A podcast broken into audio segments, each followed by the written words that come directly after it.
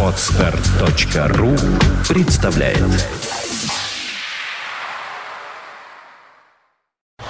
You are listening. You're listening to Internet Radio Funtank FM. Funtank FM.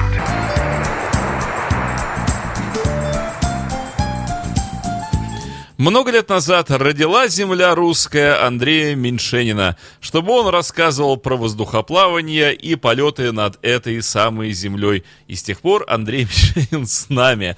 И вот в этот замечательный э, средообразный вечер эм, пришел он в студию с головой наполненной информацией о самолетах о дирижаблях, воздушных шарах, о птицах поднебесных, о геликоптерах. Привет тебе, Андрей, привет. Как же я рад тебя видеть, знаешь, только ты один. Да, привет, Дмитрий, привет всем. Сегодня опять целый час будем говорить про самолеты и вообще все, что летает. А, и начнем, наверное, э, с такого момента. Знаешь ли ты, Дмитрий, что сегодня буквально исторический день? Э, именно вот сегодня тот самый день, когда наконец-то спустя 20 лет таки полетела наша Ангара. Я читал сегодня об этом. Да, помнишь, мы с тобой буквально неделю назад обсуждали, Что никак она не может взлететь. что уже 20 лет все никак Не может отпускает ее земля родная, понимаешь, почва не отпускает. Да, и вот наконец-то все-таки сегодня свершилось, вот эти 20 лет э, пройдены и куча денег, которые затрачены, наконец-то они в прямом смысле улетели на ветер.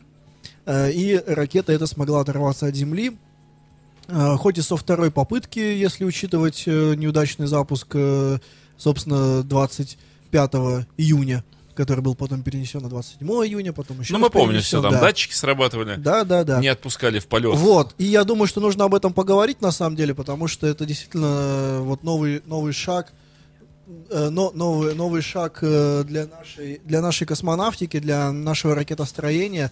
Во-первых, Дмитрий, это, представь себе, это, наверное, сложно представить, но тем не менее, это первая российская ракета. В смысле, что ты имеешь в виду под этим? Не советская, а именно российская, которая с А, нуля была Ага. которая с нуля была разработана в России. То есть э, этот проект, он был на самом деле в 92 году, э, вот, э, принят на, скажем так, э, рассмотрение. Вот, 3 августа 92 года, э, собственно, вот было решение научно-технического совета военно-космических сил э, по вопросу средства выведения состояния перспектив модернизации и развития. И вот тогда-то именно и впервые прозвучала вот эта вот ангара. Вот, и уже 15 сентября 1992 года был объявлен конкурс на проектирование и создание космического ракетного комплекса тяжелого класса. Э, И вот, э, собственно, можно сказать, что с той самой даты все и началось. Более 20 лет назад, получается. А все это было связано, естественно, э, с тем, что Советский Союз, э, увы, распался. И так внезапно оказалось, что э, космодром Байконур, который всегда считался нашим внутренним, внутригосударственным космодромом, внезапно оказался за границей. А, И те ракеты, которые существовали на тот момент, оказалось, что нет ракеты, которая могла бы с э, нашего Плесецка, э, который, как ты знаешь, в Архангельской области находится, э, чтобы вот ракета оттуда стартовала. Использовали только Байконур, используют, кстати, и сейчас. И вот только благодаря разработке, наконец-то успешному запуску ракеты Ангара, теперь появилась возможность использовать э, Плесецк и э, не, не, не только для военных запусков, но и для гражданских именно э, с помощью этой новой ракеты. Э, Сегодня у нее задача была довольно-таки тривиальная. Нужно было всего лишь... Просто взлететь. На самом деле, да. На самом деле, да. Просто взлететь, доставить э, макет спутника, э, такую болванку, которая обозначает собой макет по размеру и по весу. И, ну, показать, что это, в принципе, в, в принципе, в принципе, ле- летабельно. Вот. И тут надо, наверное, все-таки упомянуть э, э, вот эти вот основные вехи э, разработки ракеты, как я уже сказал, э, в 95 году, там 26 августа, э, было определено этапное создание этого комплекса Ангара, утвержден генеральный план-график э, создания комплекса, и согласно вот этому графику, который в 95 году определили, первый полет должен был состояться в 2005 году, представь себе. Но, естественно, в 2005 году он не состоялся, так как в марте 97 97 года руководство имени э, Хруничева предложило кардинально пересмотреть принятый, э, собственно, в 95 году вариант Ангары. И вот только тогда стала вырисовываться уже существующая схема ракеты-носителя на базе универсальных ракетных модулей с использованием керосина в качестве горючего на всех ступенях. И, собственно, без проведения нового конкурса и, и научно-технического совета, вот э, глава Росавиакосмоса э, с согласием Минобороны РФ э, решил, что вот э, именно такая схема будет принята к разработке. В декабре 2007 года, то есть уже через 10 лет, завершились трехмесячные испытания э, в подмосковном НИИ химического машиностроения. В сентябре 2008 года был доставлен э, вот этот ракетоноситель, двигатель, он был доставлен для проведения огневых испытаний. Намечены мероприятия, являя, э, мероприятия э, из э, обязательного цикла подготовки э, ракетно-космической техники. Вот, в 2009 году уже провели первую серию холодных испытаний. Э, В 2009 году также все продолжали его тестировать, тестировать. Э, В 2010 году проведены огневые стендовые испытания. И, собственно, в 2011 году наконец-то было констатировано, что вот этот самый двигатель RD-191 успешно таки завершил стадию наземной отработки и пригоден для использования в составе семейств ракет-носителей «Ангара». Э, В апреле 2012 года, собственно, были проведены э, заводские испытания первого агрегата легкого класса из двух транспортно-установочных агрегатов для стартовых комплексов «Ангары» и э, оборудование для э, транспортировки установки ракет легкого и тяжелого классов. Для, на, именно на стартовый стол уже непосредственно. Э, Таким образом, получается, что у нас первый запуск, как я уже говорил, был запланирован на 2005 год, э, потом его перенесли на 2011 год, потом уже на 2012, на 2013, на 2014, и вот на 27 июня 2014 года э, должен был как раз он состояться, но, как мы с тобой уже обсуждали неделю назад, э, буквально за 79 секунд до пуска сработала э, система э, автоматическая, э, которая сказала, что вот неправильно работает э, двигатель, по-моему, третьей ступени, если не ошибаюсь. Именно тогда с этим была проблема. Решили оставить э, ракету на стартовом столе, потом все-таки убрали в ангар. Еще раз э, ее наконец-то установили на стартовый стол. И вот таки сегодня одна полетела ангара 1.2 ПП. Не побоюсь этой аббревиатуры. Вот. Вот э, такой длинный путь э, прошла эта ракета, и наконец-то она улетела в космос. А, падение, собственно, первой ступени э, в южной части Печорского моря. Вторая ступень э, с макетом полезной нагрузки должна была приземлиться примерно через 20 минут на полигоне. э, вот тут, наверное, мне нужна твоя помощь. Знаешь ли ты такой полигон Кура или Кура на Камчатке? Как? Ну, скорее всего, кура. Все-таки Кура, ты думаешь, да? Ну, вряд ли кура. Почему? Ну, куры говорят только в Петербурге. Ну, так это же логично. Все так должны говорить, нет разве? Кура. Ну, это же грамотно, да, Кура. То есть- Ну, она приземлилась, ступень-то. Ну да главное, что приземлилась. Главное, что да. Вот. э, Ну и на самом деле вот этот э, комплекс, который испытали сегодня, а там а, она в зависимости от, э, соответственно, комплектации, ком- э, там можно навесить разное количество А, кстати, дви- смотри, Сейчас закончу мысль. Она может выводить, собственно, практически весь спектр э, полезных нагрузок в интересах Минобороны и Роскосмоса. Ну, это хорошо. Вот смотри, какая лингвистическая взаимосвязь. Так, В старину э, Баба Яга ле- летала на ступе. так. Ее ступа поднимала вверх. А когда сделали такую здоровую ступу, что аж ступень. Да. Такая не маленькая ступа, а целая ступень. Конечно, их три еще. Вот, теперь вот видишь, как вот назвали ведь не как угодно, там, не какой-нибудь это, носило, там, еще что-нибудь. Нет, ступень. Но мне кажется, если здесь все-таки углубляться в, эти, э, в эту лингвистику, как ты любишь, то здесь, наверное, ступень имеется в виду, что когда третья, то есть самая первая... э, Так, третья, здесь, здесь легко запутаться. В общем, третья ступень, самая нижняя, которая отсоединяется с самой первой. А, вот это когда третья ступень, она отсоединяется, и э, ракета как бы начинает опираться на вторую ступень. А мне И кажется, как что бы она поднимается на в ракете, вверх. чтобы она удачно летала, должна быть ступень и метлань. Метлань? Да, А тогда... зачем метлань? Ну, потому что она летала в ступе с метлой. Нет, подожди, Две- у нее, у нее же для этого... Два двигателя было. У нее же для этого есть э, рули направления, которые ее там отклоняют, или там... У со- Бабы-Яги? со- У ракеты. Мы говорим про Бабу Ягу. Мы же про ракету говорим. А у ракеты вот должна быть ступень Так. вместо ступы. Метл- Тогда как, метлань. Метлань. Но у нее не метлань, у нее вот двигатели... Была бы метлань, взлетела бы сразу. У И нее сопла. Вытри. Ну подожди. Это когда ракета не взлетела, там все рыдают, а главный конструктор говорит, идите вытрите сопла, хватит здесь. Ну, ты знаешь, на самом деле, если он так скажет, то действительно могут пойти и вытереть сопло. Правда, вряд ли от этого ракета взлетит. Нет, ну, ее там на стенд, на переборку. Не будут же закоплё- закопченную ракету. Но закопченным, а что-то может коптиться. Представь, там такая температура, там все сгорает. Уголь. У- Нет, там угля нет, там же керосин, ты что? Там, Вот, там все, лё, все Куда легкое. весь керосин уходит. Но он весь в землю уходит, конечно.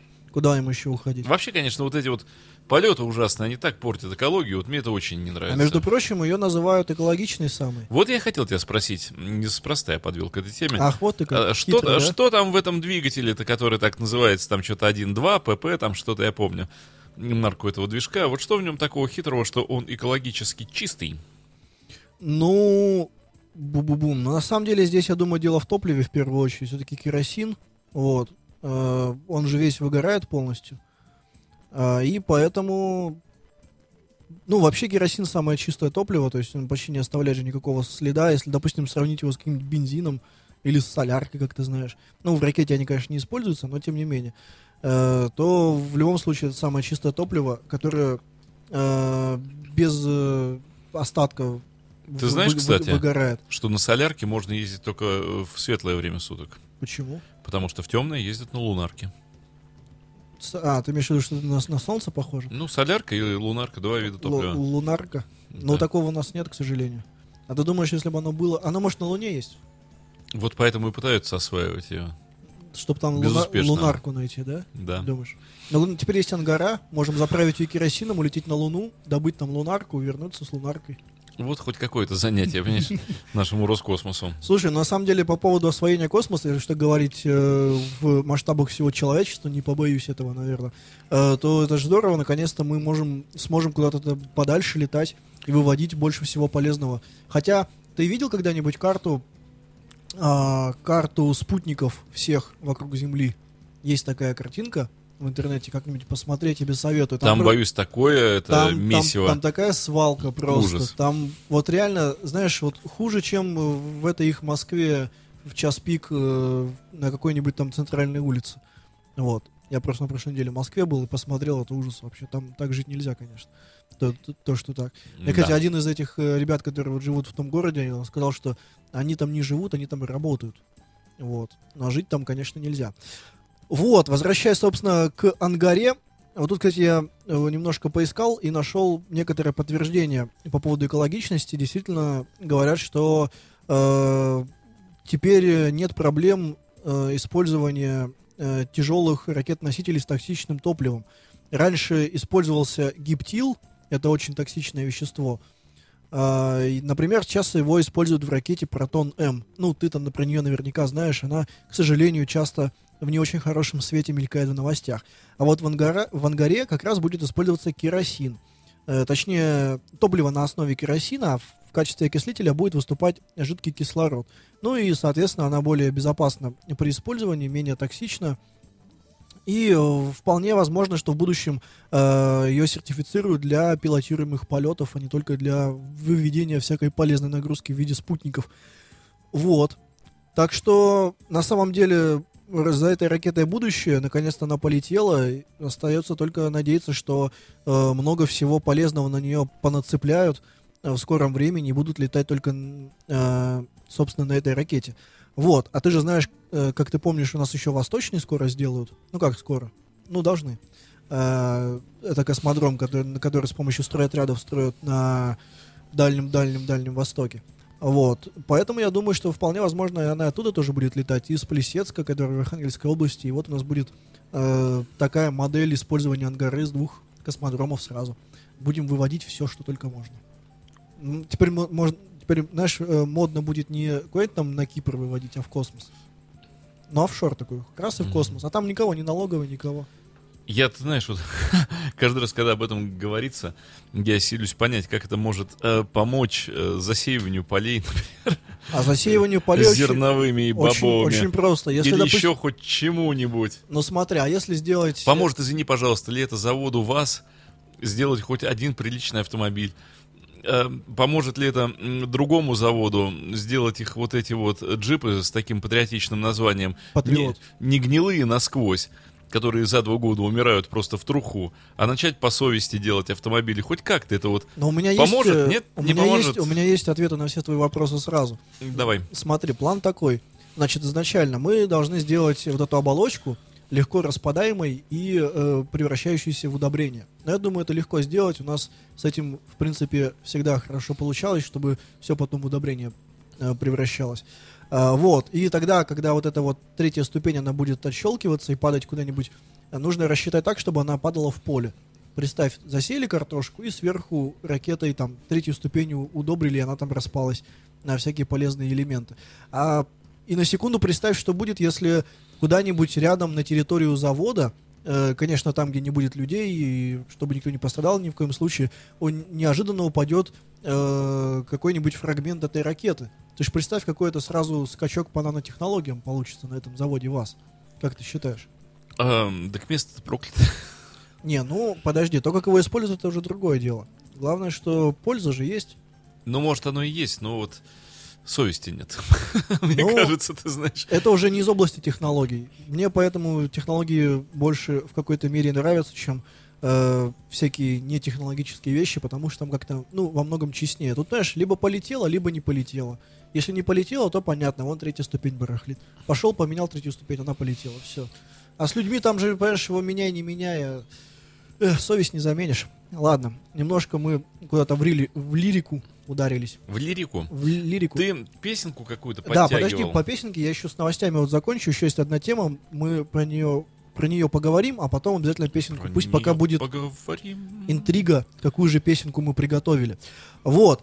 А, собственно, по поводу вот этой темы. Наверняка ты, опять же, замечательно помнишь про такой э, лоукостер «Добролет», который должен был летать у нас в Петербурге. Ну да, ты часто о нем рассказываешь. Ну, так получается, что он часто мелькает в новостях.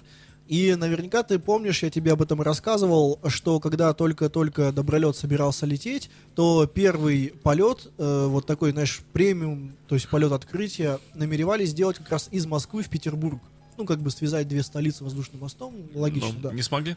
Э, Дело не в этом. Как ты помнишь, э, в, по-моему, в конце мая или в начале июня резко планы изменились в связи с изменившейся, опять же, геополитической ситуацией. И вместо Петербурга первый полет был совершен в Симферополь. М. Вот, ну, да, дескать, да, понятно почему. Все как бы понимают, э, что этот жест означает. А, вот. И, соответственно, сейчас Добролет летает э, вот в направлении Крыма. Но э, Петербург все равно оставался вот в таком, знаешь, виш-листе, то есть э, в планируемых пунктах назначения. Однако, а, ну и при этом, естественно, в это время, по идее, да, то есть как бы логично было, что шли какие-то переговоры, то есть э, когда авиакомпания хочет развиваться, она э, пытается налаживать связи с теми аэропортами, куда она собирается летать. И логично предположить, что э, шли какие-то переговоры с Пулково. Так вот, э, может быть, ты слышал, а может быть и нет, буквально э, накануне, буквально вот в начале этой недели э, выяснилось, э, ну, точнее, там, опять же, не было официального заявления, поэтому здесь 100% утверждать нельзя, но источники СМИ заявили о том, что э, Добролет в Пулково не полетит, по крайней мере, какое-то время точно. Дескать, не получилось с ними договориться. Э, Вот этот источник, который э, вещал СМИ позицию Добролета, говорил о том, что э, очень дорого летать в Пулково э, для особенно авиакомпании, именно для лоукостера, который пытается на каждой мелочи экономить. И, естественно, в том числе на наземном обслуживании. Однако, дескать, вот Пулково никак не мог э, пойти навстречу и э, предоставить Добролету какие-то особые условия. Ну, здесь, как ты, наверное, знаешь, у нас действительно в стране нет э, такой э, практики, чтобы разделять авиакомпании там на лоукостеры и не лоукостеры, потому что, по сути, лоукостеров у нас нету. Ну вот сейчас здесь появился Добролет, Э, те два, э, предыдущие две попытки Sky Express и Avianova сейчас не существуют, поэтому все оставшиеся российские авиакомпании, они как бы не лоукостеры. Ну, не чистые лоукостеры, по крайней мере. А, вот. Э, соответственно, Добролет, как лоукостер, он пытается сократить все возможные затраты, и одной из самых э, больших статей расходов всегда это наземное обслуживание в аэропорте. Ну, тем более в таком большом, э, как Пулково. То есть одно дело там обслуживание, скажем, в Казани, другое дело совсем, совсем другие цены в Москве или в Петербурге. Вот, и говорил вот этот источник, что не, не получилось никак э, договориться с Пулково, и, дескать, вот при тех расценках, которые представлял Петербургский аэропорт, выходило более 800 рублей, 800 рублей за пассажира. И таким образом вся экономика лоукостера рушилась. Э, ну, вот в какой-то мере появилась такая ситуация, э, да, что наш аэропорт оказался э, главным виноватым в том, что не пускает, зажимает э, нового авиаперевозчика. Тоже мне удалось пообщаться с э, другой стороной, там есть официальная позиция Спулкова и с некоторыми людьми, которые имеют непосредственно к этому отношение, э, даже не в нашем аэропорту, а просто знакомы э, с ситуацией. Вот. В общем, общее мнение, э, есть такое, что, э, во-первых, рассказали, да, что э, два раза приходил добролет э, к Пулково. Первый раз, когда у него еще не было сертификата эксплуатанта, когда у него было меньше трех самолетов, вот, и пытался запросить э, временные слоты на обслуживание. Но тогда ему отказали, потому что, э, соответственно, нет сертификата эксплуатанта, говорить не о чем. Как бы авиакомпания де юра не существует. А, вот. И когда Э, второй раз уже пришел добролет уже с э, этим самым сертификатом. Э, ему предоставили, уже начались как, какие-то переговоры, то есть там Пулков выдвинул свои расценки, Добролет свои там требования высказал и так далее, свои пожелания скорее. Вот. И э, получилось так, что представителям авиакомпании выдали на руки вот типовой вот этот договор, который необходимо ну, собственно, по, вокруг которого потом будут вести все переговоры. И вот э, один из э, экспертов мне сказал, что как вот в мае получили этот, э, собственно, договор на руки, так ребята из Добролета и исчезли. Не знаю, насколько это правда, возможно, вполне нет, но вот такая версия событий существует. То есть потом, после мая, по сути, никаких переговоров и не проводилось. И потом вот внезапно, спустя там больше месяца возникает вот такая ситуация, они говорят, что, дескать, мы не смогли договориться. А, вот. Еще э, одной из версий, опять же, здесь нельзя вот э, утверждать на 100%, потому что, э, к сожалению, э, авиакомпания Добролет никакие комментарии не дает, а Пулкова, она ограничивается только официальными. Э, вот, говорит, что, дескать, мы предоставляли условия даже по э, скидочной программе для новых э, авиаперевозчиков, но тем не менее вот э, никаких по сути переговоров не, ну, не, не проводилось именно вот уже э, конкретных предметных. Вот э, авиакомпания не, в принципе ничего такого не комментирует. Вот и говорят, что э, вот такое поведение, оно в какой-то степени может быть расценено как, э, знаешь, такая хитрая схема. Ну, если смотреть не только на один Добролет и Пулково, а смотреть, как говорится, ширше и глубже, э, на авиакомпанию Добролет как э, элемент э, группы компаний Аэрофлот, куда, собственно, кроме Аэрофлота, э, входит еще много-много дочерних авиакомпаний, в том числе авиакомпания «Россия», которая базируется у нас в Пулково и во Внуково. Я тебе в прошлом выпуске как раз о ней рассказывал. А, вот. И вот если смотреть на общую картину, то получается, что вот на этом э, загруженном, конечно же, э, направлении Москва-Петербург уже действует сам, э, сам Аэрофлот и э, сама авиакомпания «Россия». Если туда придет еще добролет, который будет, естественно, пытаться э, демпинговать цены, то есть предлагать дешевые билеты, то получится, что он на себя часть пассажиропотока, часть пассажиров к себе перетянет. От этого пострадают две большие компании «Россия» и «Аэрофлот», э, что как бы нарушит общую гармонию.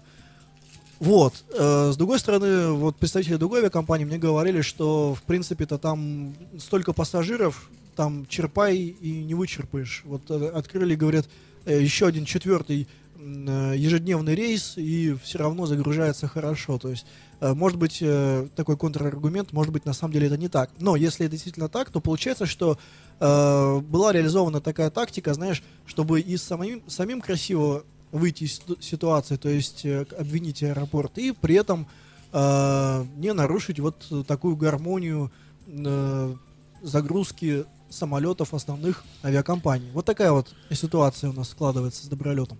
Ужасно. Давай песенку послушаем. Загрузил я тебя, вижу по твоим сведенным бровям. Давай, на самом деле послушаем. Две недели назад я тебе э, впервые об этой э, группе рассказал. Это вот ирландский панк Флоггин Молли. Э, Да. И вот э, еще одна их песенка, она более, более новая, э, чем та, которую мы слушали в первый раз, но не менее хорошая. Давай послушаем ее.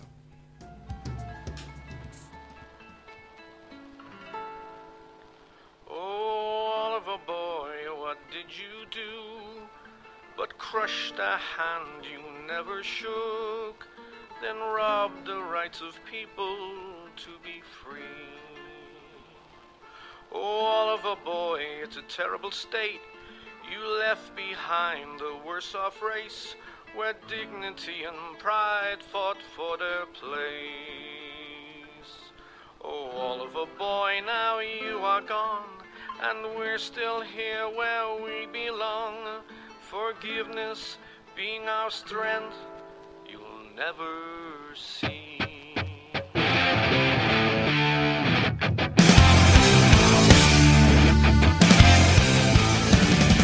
Now the sun shines on this page I write, though it's raining hard in Palestine. No lands are promised lands, when will we see? So don't tell me that your God's my God. I don't think they even care at all. Just a pantomime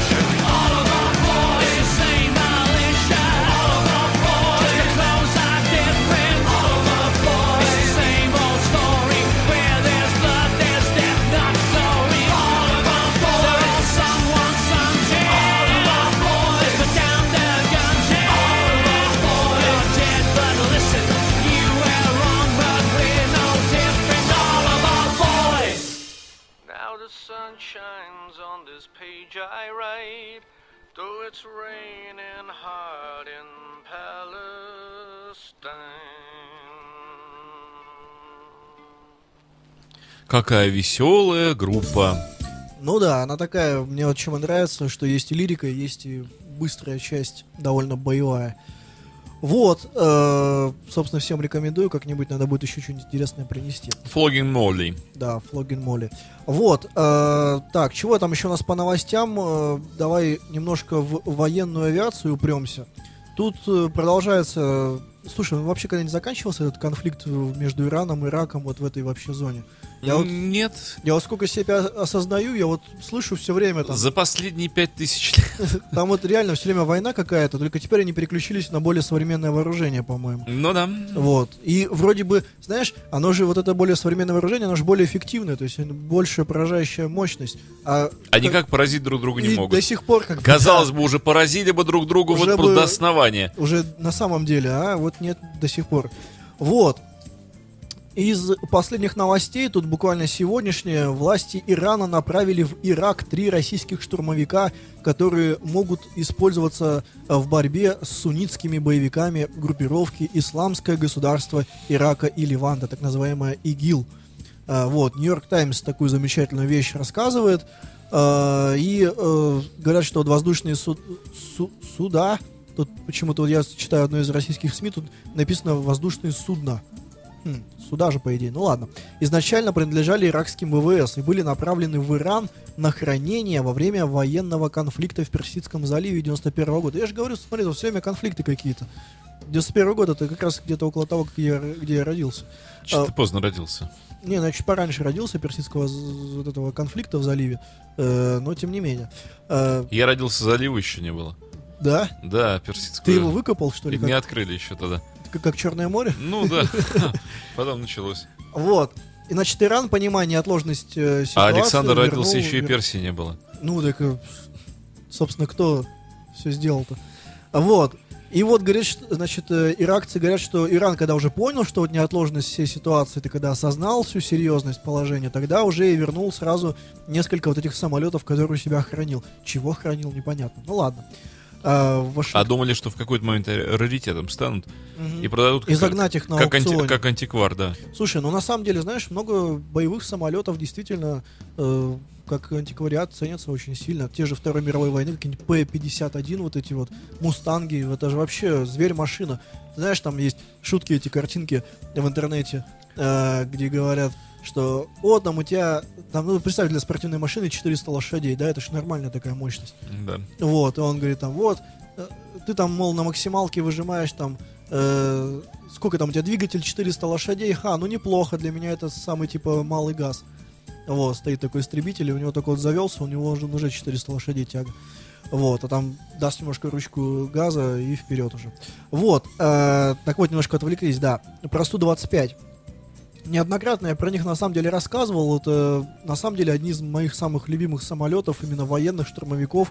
Э, у них шикарная история их создания абсолютно, потому что э, вот эта концепция, которая, казалось бы, себя изжила, самолета, который работает по земле, э, именно с э, близкого, ну, относительно близкого расстояния, э, она внезапно возродилась э, в э, конце 20 века, в 80-х годах, э, когда столкнулись с талиба, с Талибаном в Афганистане и поняли, что вот необходим самолет, который бы позволял э, в горах уничтожать цели с небольшого расстояния, с малых высот, был хорошо бы бронирован и имел достаточно мощное вооружение. К сожалению, истребители не подходили, э, хотя пытались, естественно, использовать. э, там, по-моему, Су-17 использовались э, тогда, но э, не получалось э, у пилотов э, вот за то время, пока на, на той скорости, ко- на которой идет истребитель, это где-то э, около 500 километров в час, может быть 450, э, увидеть, э, успеть разглядеть цель, навестись на нее, выпустить, э, э, собственно, боекомплект по цели и отойти на безопасное расстояние. Не успевали вот за это время, там считанные секунды были, и потребовался самолет, который бы летал э, на малых скоростях, ну, относительно малых, относительно истребителя, конечно, был бы хорошо бронирован, по крайней мере, от э, стрелкового вооружения, э, в том числе от э, крупнокалиберных пулеметов ДШК, которые были тогда очень популярны у обеих сторон. Вот, это, надо признать, такая штука, которая может, например, БТР прошить. Без- ну, ну, а уж Ми-8-то вертолеты, они там вообще просто... К сожалению, да, это очень печальная страница истории нашей авиации, когда Ми-8 сбивали э, из засады особенно. Вот, а оказалось, что вот этот новый самолет Су-25, э, как его назвали, Грач, он как раз был очень востребован, и когда он появился и начал летать, э, вот в Афганистане, то буквально летчики бывало делали по 8 вылетов за день.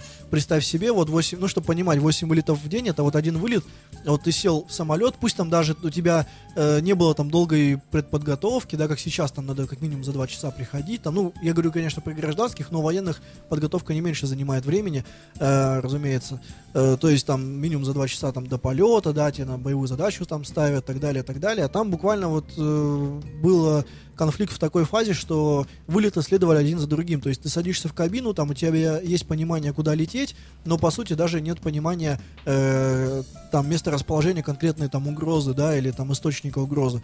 Э, то есть откуда тебя могут сбить, в принципе.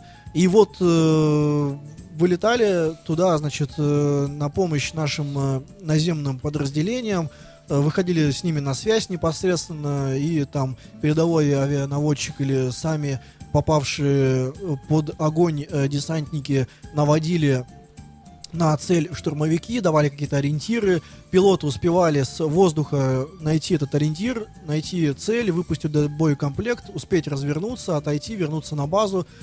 И буквально бывало такое, что они возвращались, им подвешивали новое вооружение и вылетали тут же. И вот это вот, э, собственно, заново вот эта вот карусель вылетов, она была бесконечная, но зато, э, конечно, то, то, что они делали, то, сколько они э, помогли нашим подразделениям, ту помощь, которую они оказали, она бесценна. Ну и полюбили летчики в первую очередь этот самолет за его выживаемость, за охрану, э, за безопасность пилота, потому что вот э, там кабина на одного человека, на одного пилота, она по сути себя представляет бронекапсулу, то есть она э, с всех сторон, ну кроме понятного остекления, хотя и там тоже применяется специальное остекление, естественно, э, она буквально там защищена от, э, ну, большинства стрелкового вооружения.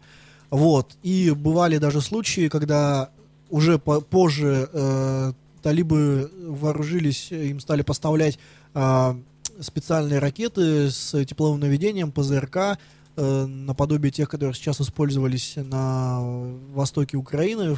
Э, вот. Ну, только э, в Афганистане это были американские стингеры, а я так понимаю, что на Украине это все-таки были российские иглы. А, вот.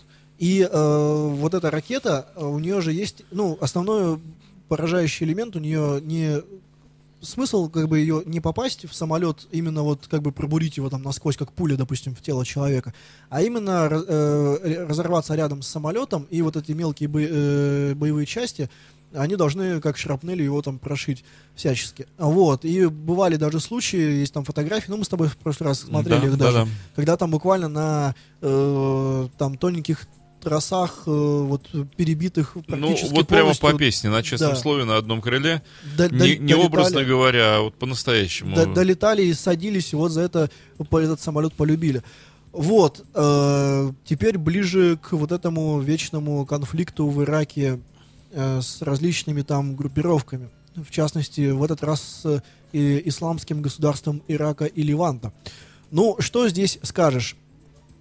Опять же, ну, наверное, нужно проводить все-таки, ну, точнее, приходится скорее проводить э, параллели между существующими вооруженными конфликтами. Тем более, э, я сейчас не трогаю там какую-то политическую или идеологическую подоплеку, а с точки зрения именно, э, ну, наверное, больше, может быть, структурной или э, технологической. То есть есть, э, условно говоря, правительственные войска, которые располагают э, поддержкой правительства и, э, по идее, имеют основной доступ к складам вооружения, арсеналу, самым современным системам вооружения, которые имеются у этого государства.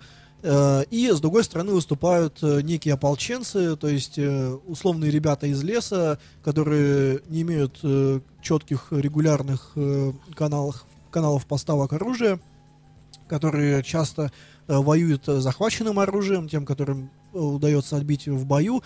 И если сравнивать, э, вот взять вот эту модель, да, вот есть две стороны, одна вот это условное ополчение, другая условное правительственные войска, то мы видим, что и на Украине то же самое, и э, в Ираке то же самое. А, и здесь э, Ирак, видимо, тоже пошел, вспомнил, что есть такая штука, как самолеты, и в правильных руках их можно очень эффективно применять. Вспомни, как э, украинские штурмовики э, эффективно работали по, э, собственно, бойцам, по сепаратистам на а, востоке Украины. Опять же, да, я не делаю сейчас там никаких э, моральных или там этических или там политических оценок в данный момент и говорю чисто об эффективности вот так в сухом остатке. Э, они были действительно эффективны, с этим нельзя спорить.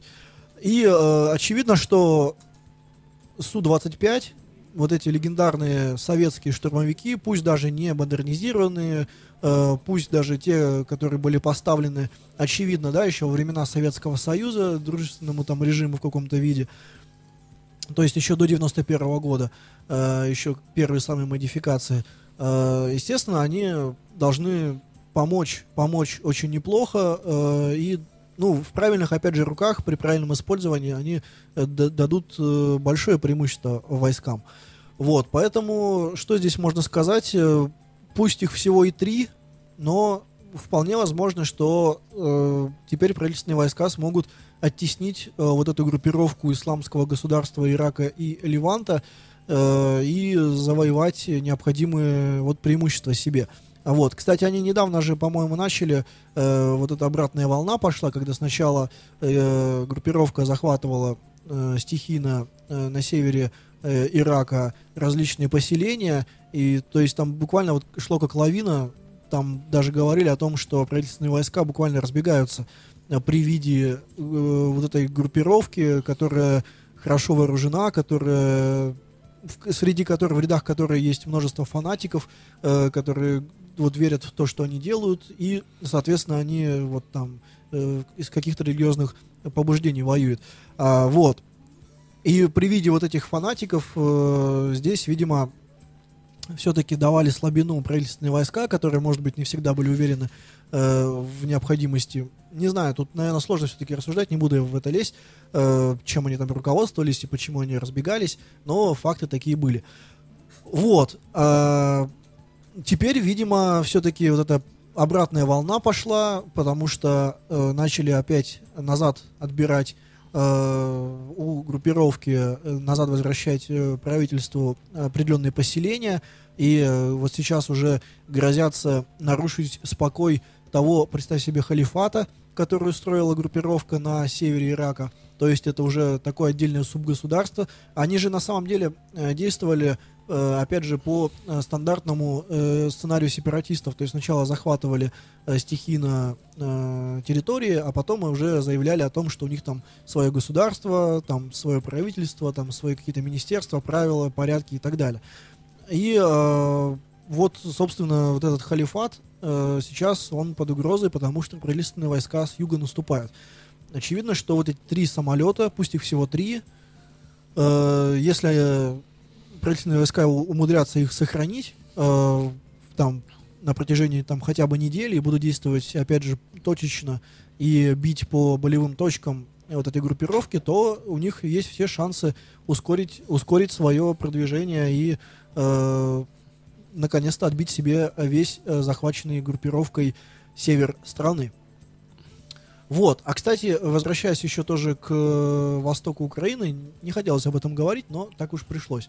А, Тут на днях тоже появилась такая новость, э, по-моему, ее так и не подтвердили в итоге, но тем не менее она промелькнула среди прочих, э, что, дескать, э, вот, э, товарищи сепаратисты умудрились захватить один Су-25 украинский, э, который пошел на вынужденную посадку из, там, из-за технического состояния. Хотя на самом деле мне в это верится с трудом, потому что, ну, если ты летишь на самолете, э, ты понимаешь, что уже все уже, ну, тут кат- катапультироваться надо, э, самолет уже, видимо, не спасти. И либо ты его спасаешь, но отдаешь врагу то, не знаю, ну вот ты бы как поступил? Ты бы сохранил самолет, но с пониманием, что он э, достанется врагу, или бы ты катапультировался, бог с ним, пусть разбивается, Слушай, ну там такая маленькая территория, там расстояния-то вообще никакие. Ну, не скажи, когда наши воевали в э, вот эта пятидневная война в 2008 году э, в, собственно, Южной Осетии, вот рядом с Ткинвалом, и там э, рассказывал один из наших пилотов, ты же знаешь, там наши штурмовики тоже сбивали, э, к сожалению, вот, и это для меня лично большое удивление было в какой-то мере, но там много причин. Этому было, в том числе не, неорганизованность, э, плохая связь между своими же подразделениями, потому что наши же сбивали своих же. Ну ладно. Вот, э, но именно тот штурмовик, он был сбит э, грузинскими военными, и вот э, пилот рассказывал, что я вот уже понимаю, ну, он рассказывал телеканалу «Россия» в, в интервью, что я вот уже лечу, я понимаю, что самолет уже, ну, не спасти, и я лечу над городом. И он, ему все-таки хватило времени, он отвел от города, увел куда-то в поле, и потом уже дернул чеку, и, соответственно, на парашюте э, выдернулся из самолета. Не знаю, мне кажется, время, ну, здесь, конечно, сложно судить, да, опять же, мы же не знаем точно детали всей ситуации, но мне кажется, что время достаточно. Ну, то есть катапультироваться, я имею в виду, что ты всегда можешь увести в любой лес. Но все-таки вот ты бы как, отдал бы машину врагу и э, спас бы ее тем самым, с надеждой ее потом отбить, когда наши займут эти территории, или бы все-таки катапультировался, пусть чай разбивается, но э, уж, как говорится, э, не доставайся ты никому. Ты понимаешь, для того, чтобы отдать машину врагу или не отдать машину врагу, нужно оказаться в этой машине. Это, конечно. Прежде всего, вот. А я уже м, в том понимании процесса мирового, что не стоит оказываться в ненужное время в ненужном месте.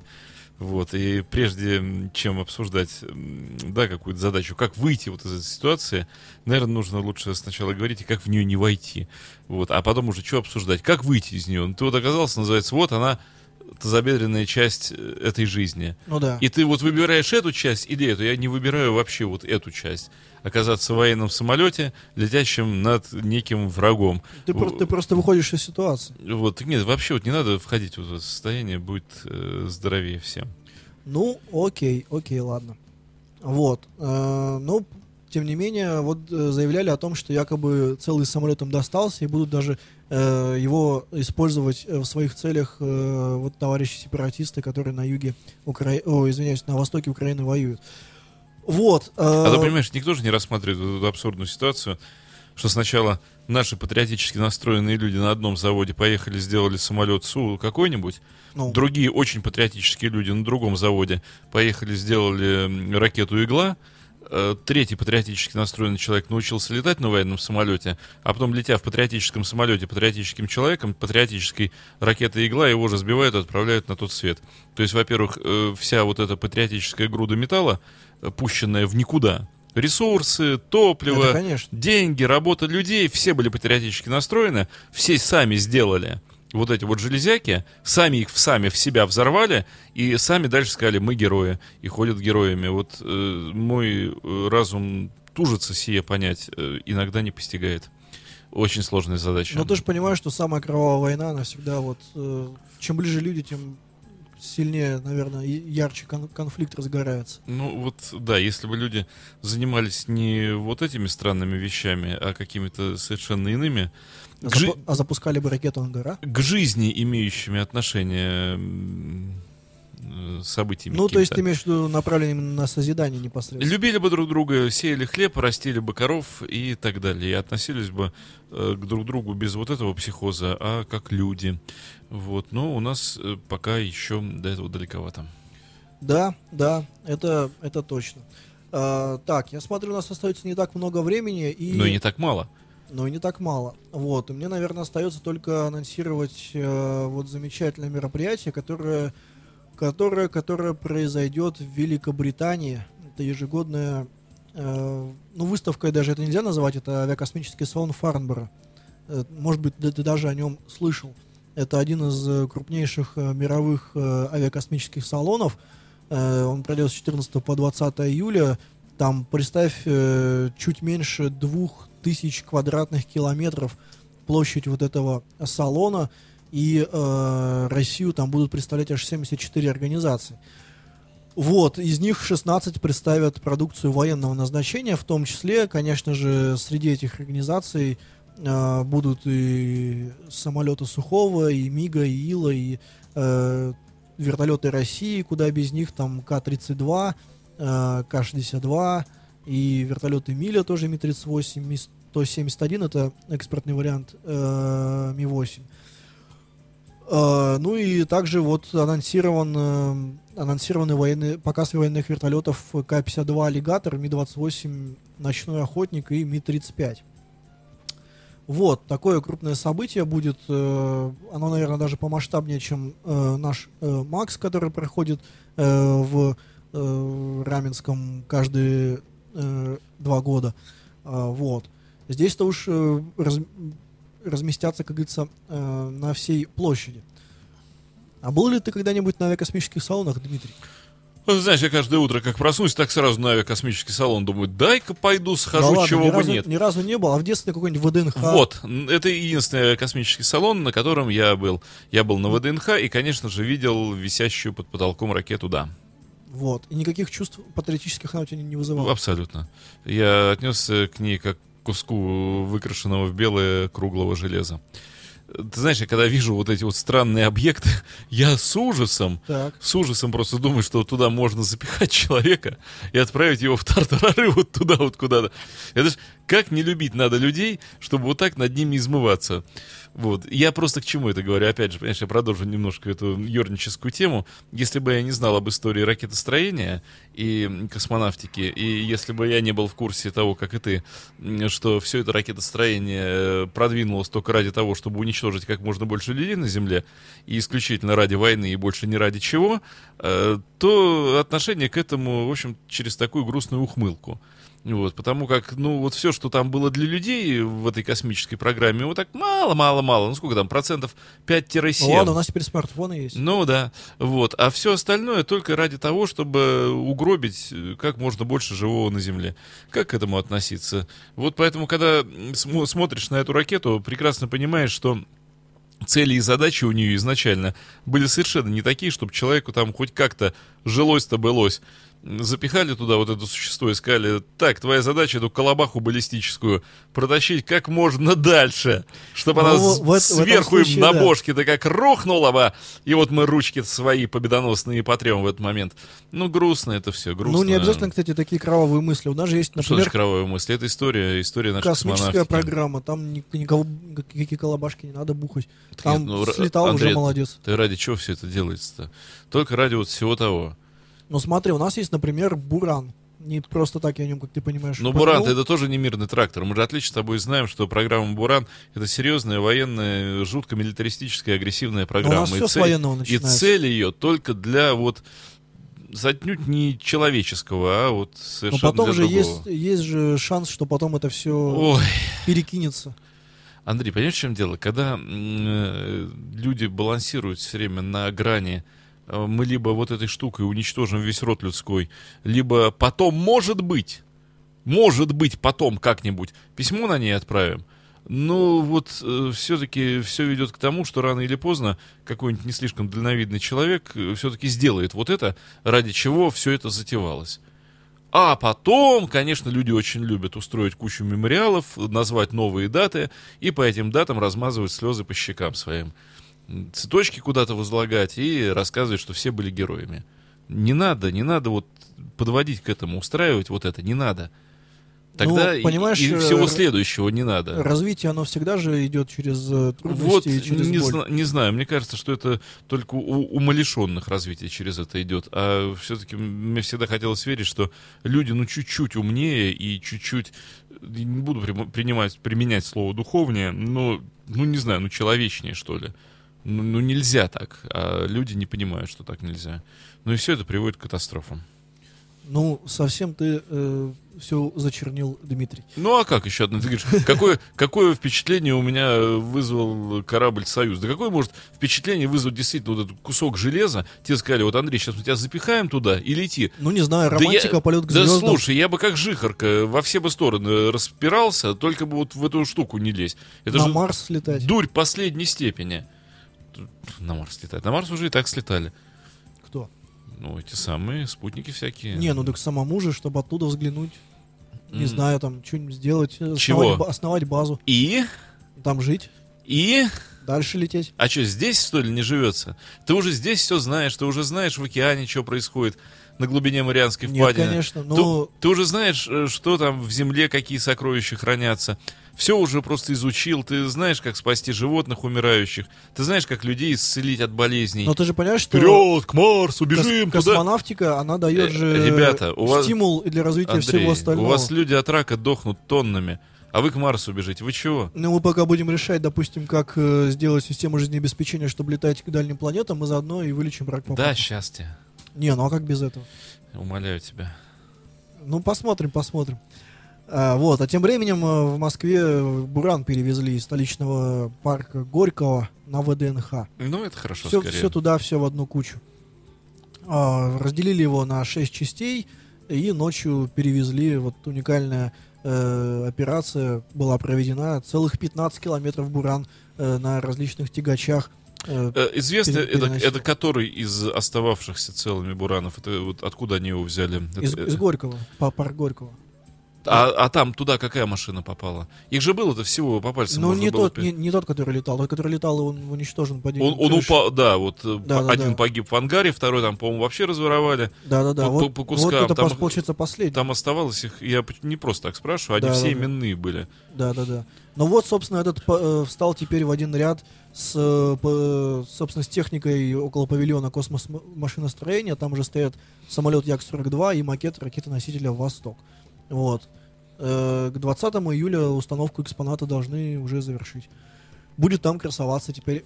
Ну, это хорошо. Ну, есть хоть на что посмотреть. Да. Нет, Буран это такая хорошая, очень, так, как сказать-то, эм, трагическая страница, по-моему, вот в истории нашей космонавтики. Гру- Ну, грустная. К сожалению, он не в свое время попал. Был бы он Нет, попал... и он, это же знаешь, что вся команда, которая работала, космонавты, да, вот это вот, э, как, как сказать-то, ну, команда, да, бригада, что из них там живых-то остался, по-моему.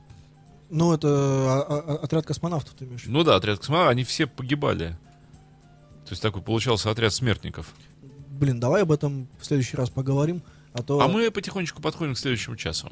Вот, тем более. Э, так что... Уже пора стоп нажимать, чтобы не вывалиться за Ну, час. ну, ну тогда жми стоп. Я жму стоп. Это был Андрей Меньшенин и программа «Экипаж». You are listening. You're listening to Internet Radio. Funtank FM. Funtank FM. Скачать другие выпуски подкаста вы можете на podster.ru